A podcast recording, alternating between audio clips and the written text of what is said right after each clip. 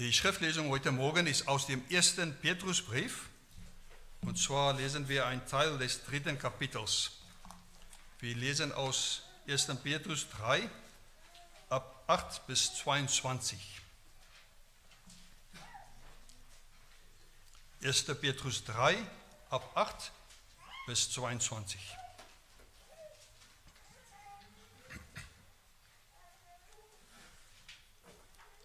ersten Petrus drei, ab acht. Endlich aber seid alle gleichgesinnt, mitfühlend, voll brüderlicher Liebe, barmherzig, gütig. Vergeltet nicht Böses mit Bösem oder Schmähung mit Schmähung, sondern im Gegenteil segnet, weil ihr wisst, dass ihr dazu berufen seid, Segen zu, zu erben. Denn wem das Leben lieb ist und wer gute Tage sehen will, der bewahre seine Zunge vor Bösem und seine Lippen, dass sie nicht Trug reden. Er wende sich vom Bösen und tue Gutes. Er suche den Frieden und jage ihm nach. Denn die Augen des Herrn sehen auf die Gerechten und seine Ohren hören auf ihr Flehen. Das Angesicht des Herrn aber ist gegen dich gerichtet, die Böses tun. Und wer will euch Schaden zufügen, wenn ihr Nachahmer des Guten seid? Doch wenn ihr auch leiden solltet um der Gerechtigkeit willen, glückselig seid ihr. Ihr drohen aber fürchtet nicht und lasst euch nicht beunruhigen, sondern heiligt vielmehr Gott, den Herrn, in euren Herzen. Seid aber allezeit bereit zur Verantwortung gegenüber jedermann, der Rechenschaft fordert über die Hoffnung, die in euch ist, und zwar mit Sanftmut und Ehrerbietung. Und bewahrt ein gutes Gewissen, damit die, welche euren guten Wandel in Christus verletzen, zuschanden werden in dem, worin sie euch als Übeltäter verleumden mögen. Denn es ist besser, dass ihr für Gutes tun leidet, wenn das der Wille Gottes sein sollte, als für Böse tun. Denn auch Christus hat einmal für die Sünden gelitten, der Gerechte für die Ungerechten, damit er uns zu Gott führte. Und er wurde getötet nach dem Fleisch, aber lebendig gemacht durch den Geist, in welchem er auch hinging und den Geistern im Gefängnis verkündigte, die vor Zeiten sich weigerten zu glauben, als Gottes Langmut einstmals zuwartete in den Tagen Noahs, während die Arche zugerichtet wurde, in der wenige, nämlich acht Seelen, hindurchgerettet wurden durch das Wasser, welches jetzt auch uns in einem bildlichen Sinn rettet in der Taufe, die nicht ein Abtun der Unreinheit des Fleisches ist, sondern das Zeugnis eines guten Gewissens vor Gott durch die Auferstehung Jesu Christi. Dieser ist seit seiner Himmelfahrt zu Rechten Gottes, und Engel und Gewalten und Mächte sind ihm unterworfen. Das ist hier die Schriftlesung. Dann im Blick auf die Predigt ist der Predigttext ersten Petrus drei, fünfzehn, natürlich im Kontext. Also ersten Petrus drei, fünfzehn, heiligt Gott den Herrn in euren Herzen. Seid aber allezeit bereit zur Verantwortung gegenüber jedermann, der Rechenschaft fordert über die Hoffnung, die in euch ist, und zwar mit Sanftmut und Ehrerbietung.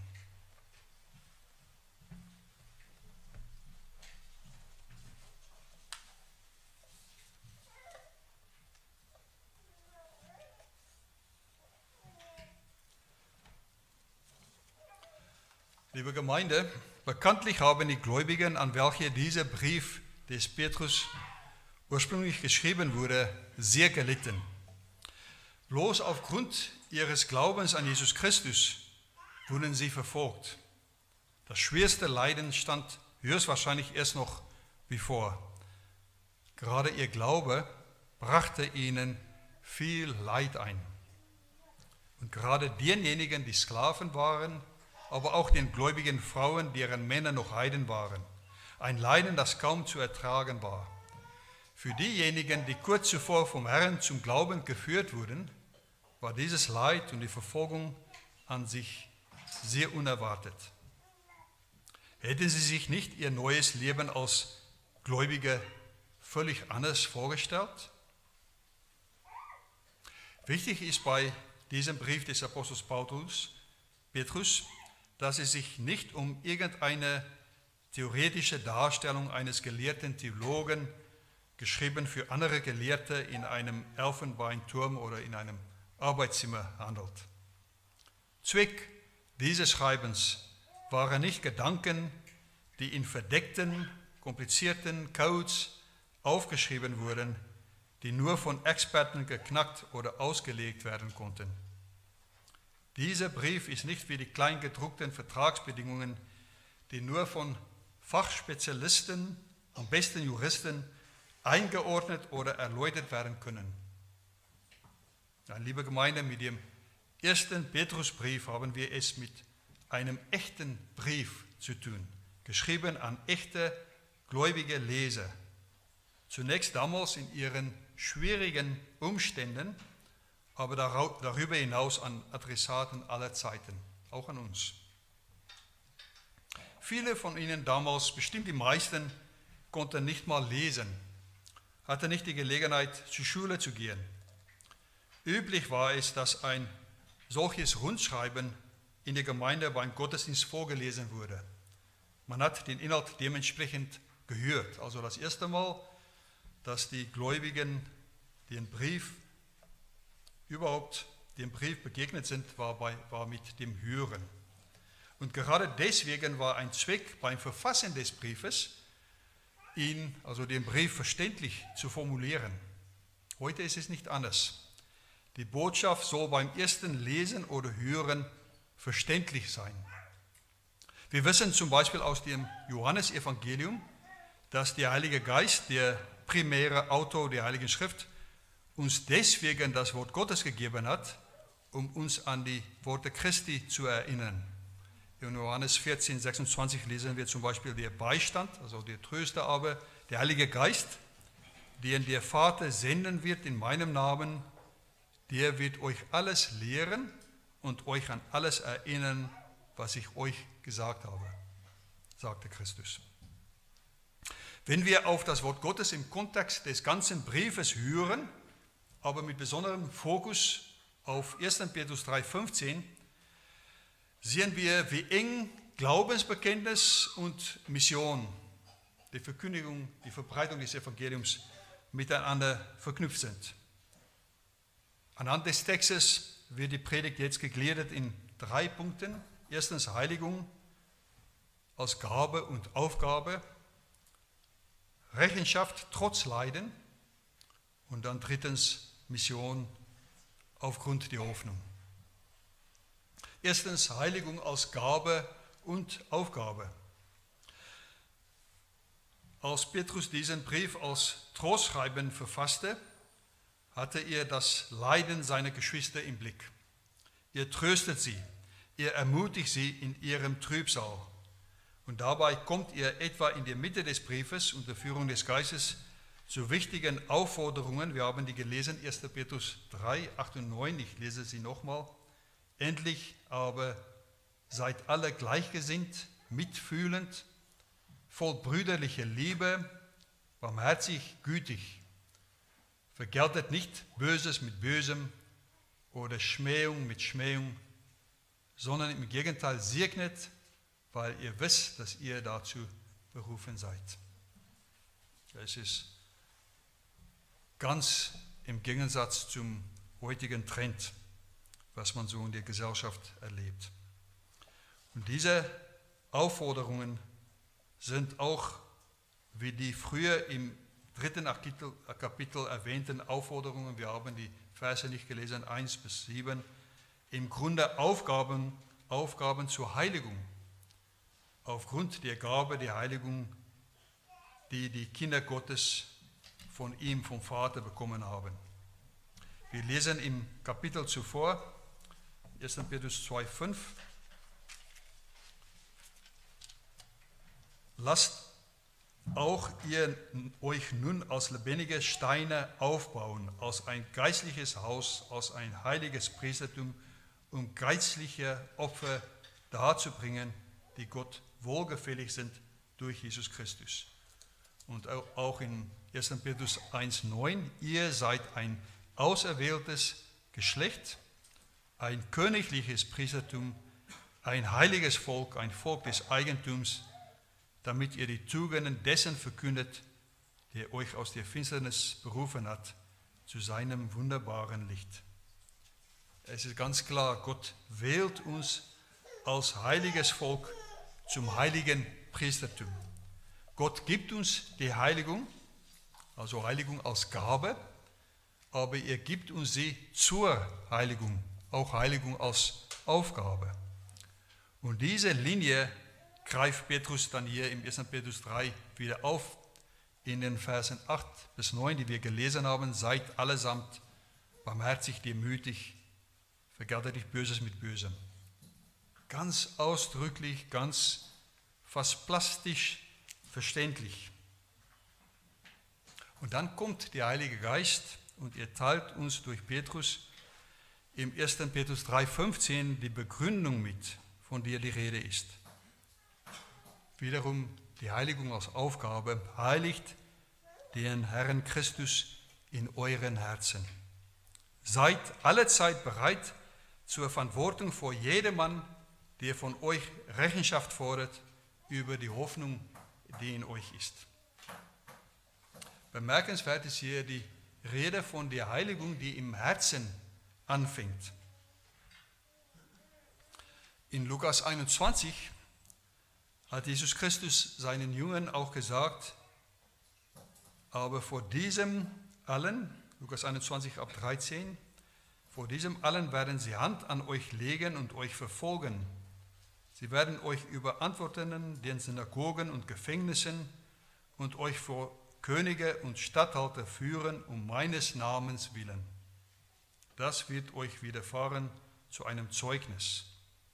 So nehmt nun zu Herzen, dass ihr euch nicht vorsorgt, wie ihr auch verantworten sollt, wie ihr euch verantworten sollt. Denn ich will euch Mund und Weisheit geben, sagte Jesus, der alle eure Gegner nicht widerstehen noch widersprechen können. Ihr werdet aber verraten werden von Eltern, Brüdern, Verwandten und Freunden, und man wird einige von euch töten. Und ihr werdet gehasst sein von jedermann um meines Namens willen. Wieso wundern wir uns, wenn wir gehasst werden, um des Namens Christi willen? Und kein Haar von eurem Haupt soll verloren gehen, sagte Jesus, seid standhaft und ihr werdet euer Leben gewinnen. Die Heiligung, liebe Brüder und Schwestern, die Heiligung als Aufgabe ist stark verknüpft mit einem Hauptfaden dieses ersten Briefes des Petrus, mit dem Trost an diejenigen, die wegen des Evangeliums leiden müssen. Nicht ohne Grund kennen wir diesen Brief als den Leidensbrief. erster Petrus wird der Leidensbrief genannt. In keinem anderen biblischen Buch wird ähnlich häufig von Leiden, Trübsal, besonders um des Namens Jesu Christi willen geredet. Nicht zuletzt auch hier, direkt nach der Erwähnung des Leidens, folgt dann der Trost von erster Petrus drei vierzehn. Wenn ihr auch leidet um der Gerechtigkeit willen, so seid ihr doch selig. Fürchtet euch nicht vor ihrem Drohen und erschreckt nicht. Immer wieder im Evangelium hören wir die Aufforderung, fürchte den Herrn und keinen Menschen. Oder wie Petrus sagte, man muss Gott mehr gehorchen als den Menschen, die sogenannte Clausula Petri aus der Apostelgeschichte fünf neunundzwanzig, man, soll, man muss Gott mehr gehorchen als den Menschen. Auch früher in der Heiligen Schrift, in Jesaja acht, zwölf bis dreizehn, hören wir, nennt nicht alles Verschwörung, was dieses Volk Verschwörung nennt, und vor dem, was es fürchtet, fürchtet euch nicht und erschreckt nicht davor. Den Herrn, der Heerscharen, den sollt ihr heiligen. Er sei eure Furcht und euer Schrecken. Den Herrn, der Heerscharen, den sollt ihr heiligen. Das heißt, liebe Gemeinde, liebe Geschwister, Respekt vor dem Herrn, um ihn zu heiligen, ist direkt mit der Aufforderung verknüpft, Menschen nicht zu fürchten. Denken wir auch an das Unser Vater. Die erste Bitte, dein Name werde geheiligt. Respekt vor dem Herrn vertreibt die Furcht eines Menschen. Und das bringt uns zum zweiten Punkt, Rechenschaft trotz Leiden. In erster Petrus drei fünfzehn wird die Aufgabe zur Heiligung mit der zur Rechenschaft verbunden. Dies galt damals für ganz normale Menschen in kleinen Gemeinden, sogar zum Teil in Hausgemeinden und in einer sehr feindseligen Umgebung und Gesellschaft, weit verstreut in Kleinasien, um zu aller Zeit bereit zu sein zur Verantwortung vor jedermann, der von ihnen Rechenschaft fordert über die Hoffnung, die in ihnen ist. Dies wäre natürlich nur möglich, das gilt auch heute, durch ein gottgeweihtes Leben von Gebet, Mühe mit dem Wort, Studium der Heiligen Schrift, sofern sie in der Tat lesen können, trotz Leiden.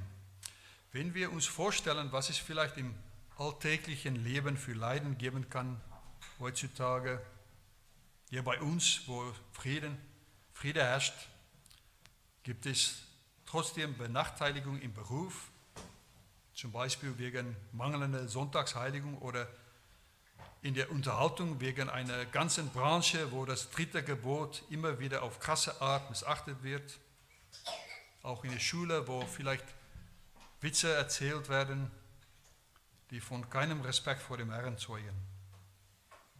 Bei dieser Aufforderung ist trotz Leiden die Rede von Rechenschaft.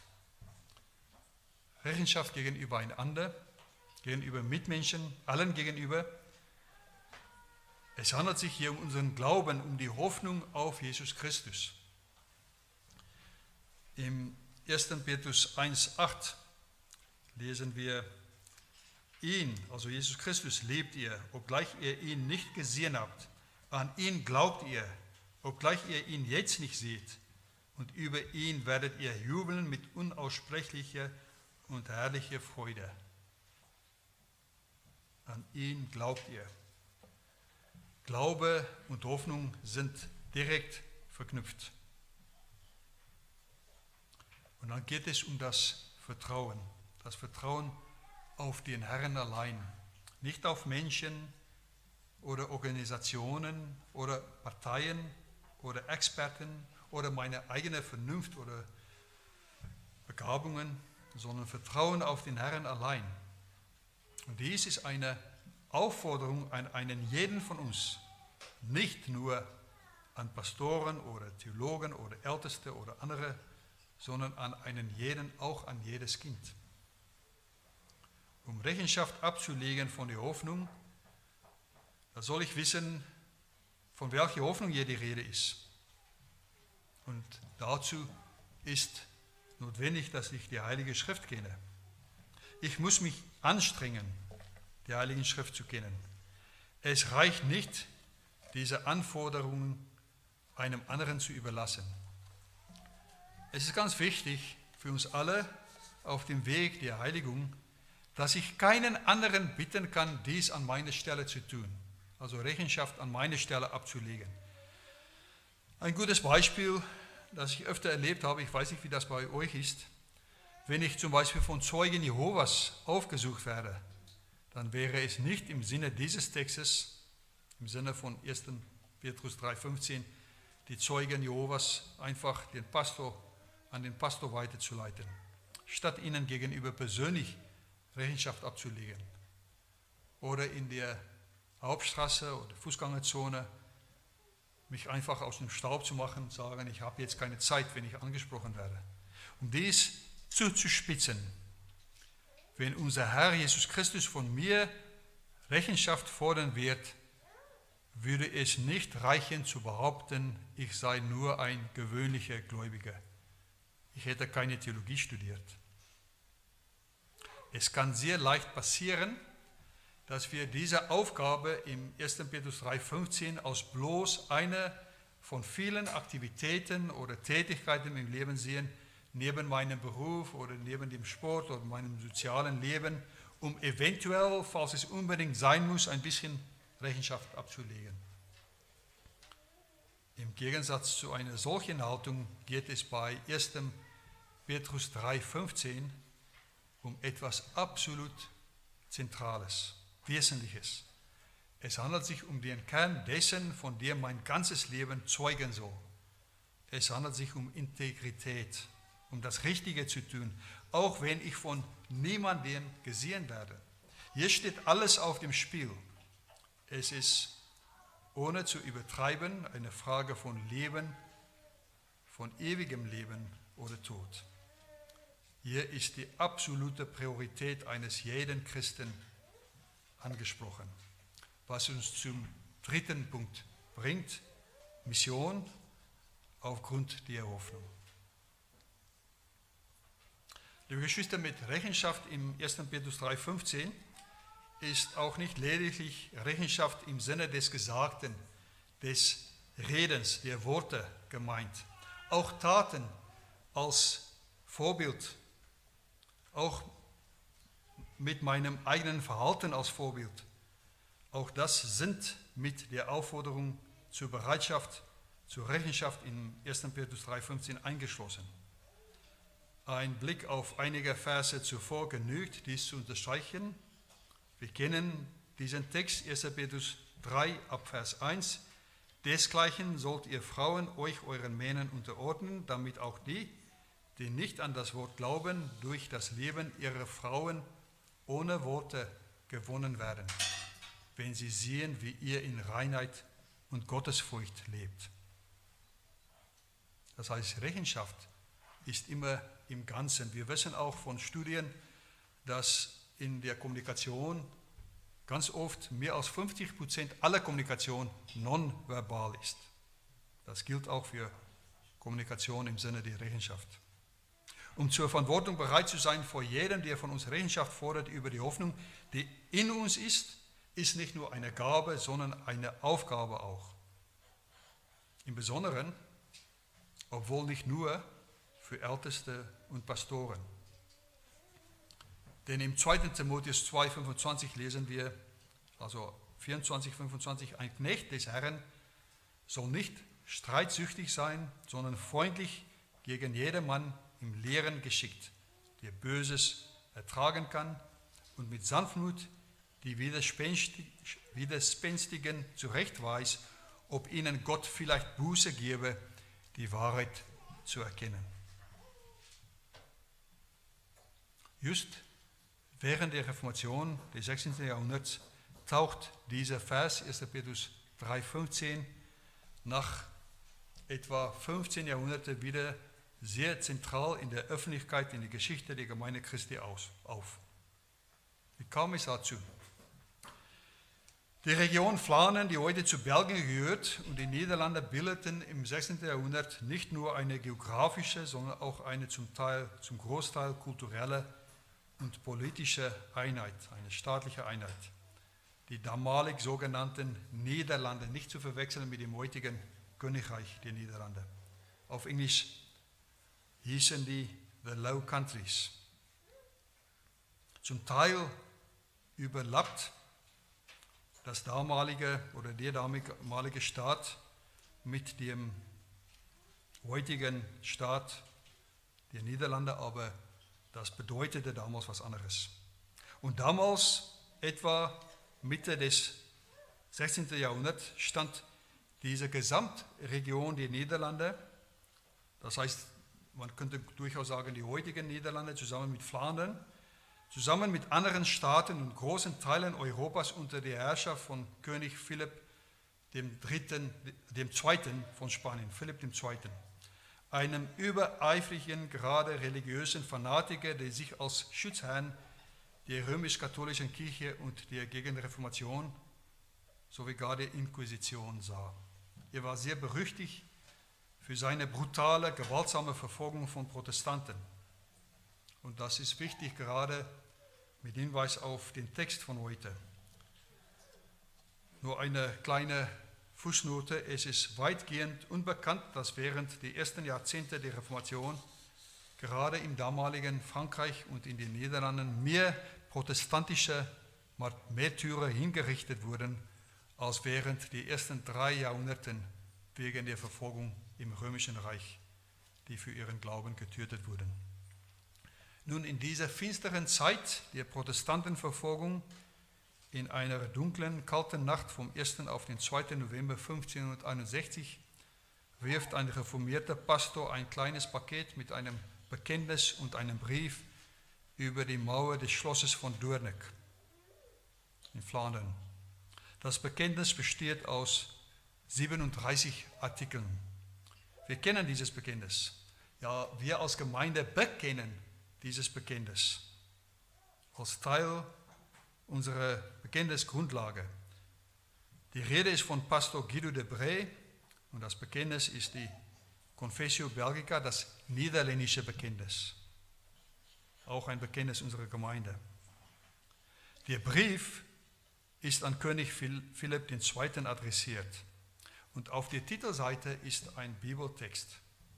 erster Petrus drei, fünfzehn. Seid alle Zeit bereit zur Verantwortung vor jedermann, der von euch Rechenschaft fordert über die Hoffnung, die in euch ist.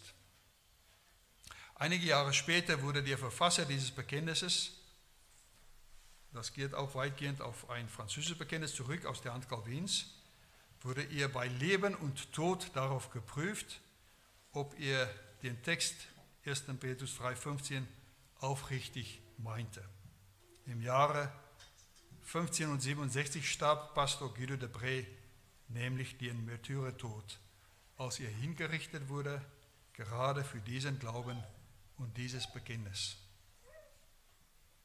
Diese geschah nicht weit von Brüssel, wo zwei Protestanten, zwei Lutheraner schon vor vierundvierzig Jahren zuvor auch verbrannt wurden für ihren Glauben und während des Verbrennens das apostolische Glaubensbekenntnis bekannten, das wir auch heute als Gemeinde bekennen werden. Genau das Bekenntnis, das wir jeden Sonntag bekennen.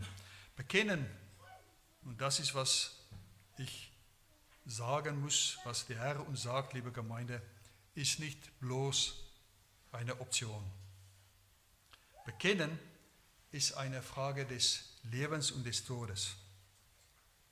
Nicht lediglich nur des temporären Lebens oder des temporären Todes, sondern des ewigen Lebens, des ewigen Todes.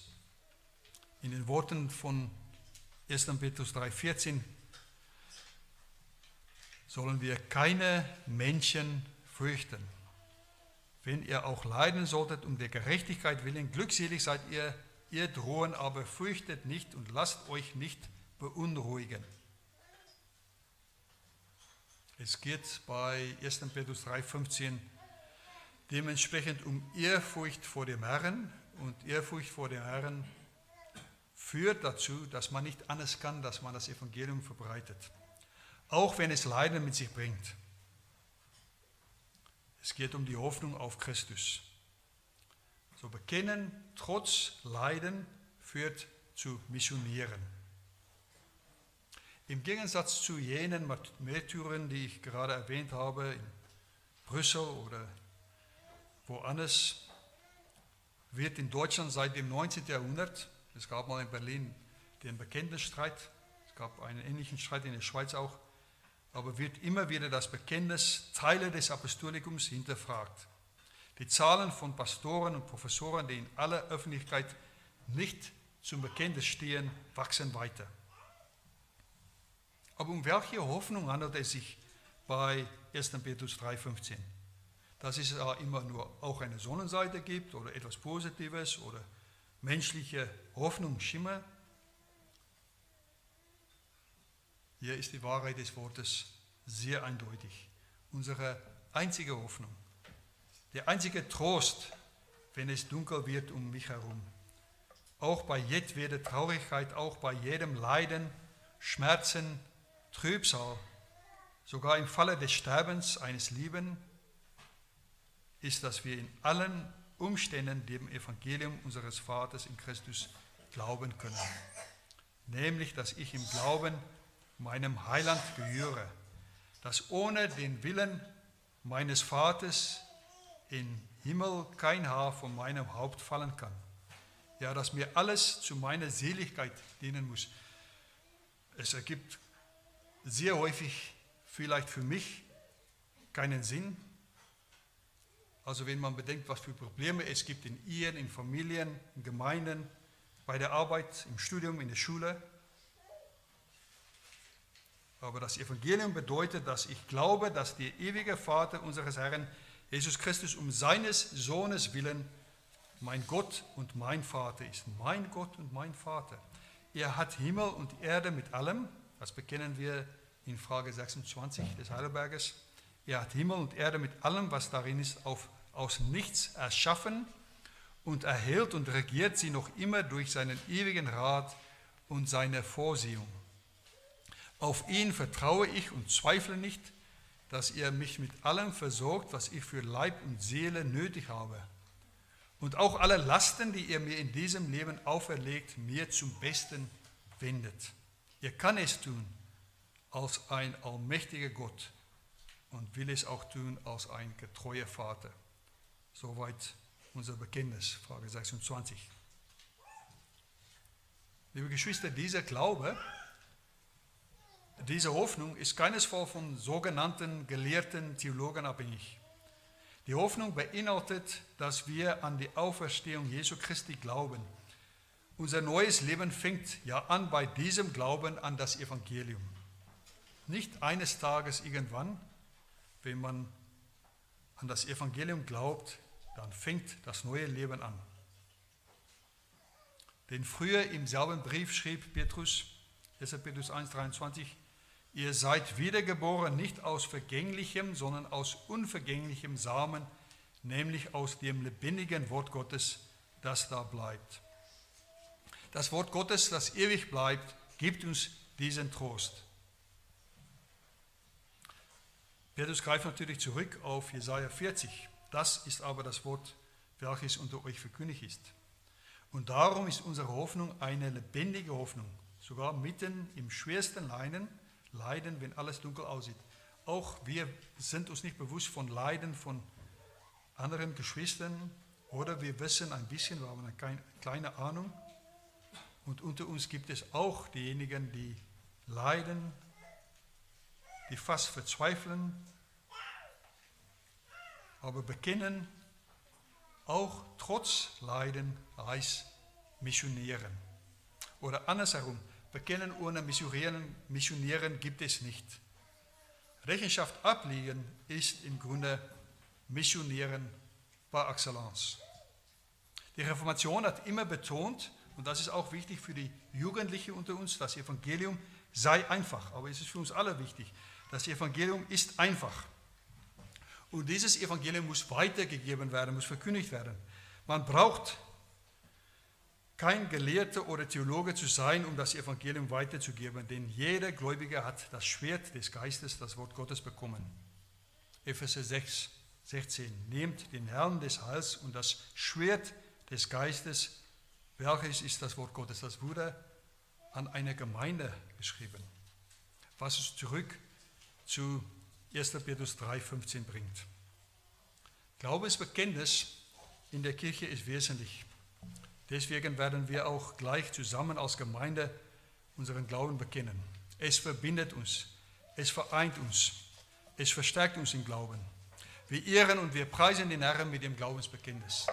Da sind Glaubensbekenntnisse auch entstanden, schon im Neuen Testament finden wir sie. Glaubensbekenntnis hat aber auch Bedeutung nach außen. Nicht nur um Flagge zu bekennen, um der Welt unsere Identität zu zeigen, sondern besonders um mit direktem Hinweis auf erster Petrus drei fünfzehn zu missionieren. Jeder, jeder von uns ist berufen, das Evangelium zu verbreiten.